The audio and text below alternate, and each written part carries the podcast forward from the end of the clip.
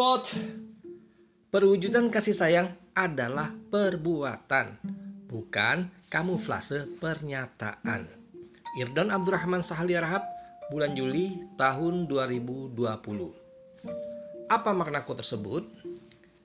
Kasih sayang terdapat dalam kehidupan sepanjang zaman, tidak terbatas ruang dan waktu, dan harus diwujudkan dalam bentuk yang nyata, yaitu dengan bersilaturahmi, saling menolong, meringankan beban orang lain yang dilanda musibah, mendamaikan orang yang berselisih, mengajak kepada kebenaran, dan mencegah dari perbuatan mungkar.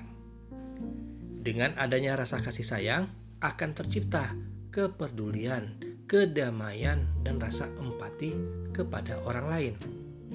Namun, jika rasa kasih sayang itu telah hilang, manusia akan menjadi sangat individualistis, egois, dan tidak memikirkan kepentingan orang lain. Pertanyaannya, apakah mungkin hanya dengan sebuah pernyataan dapat terwujud kasih sayang? Jangan berkamuflase ah. Wallahu alam bisawab. Semoga bermanfaat. Wabillahi taufiq wal hidayah. Wassalamualaikum warahmatullahi wabarakatuh.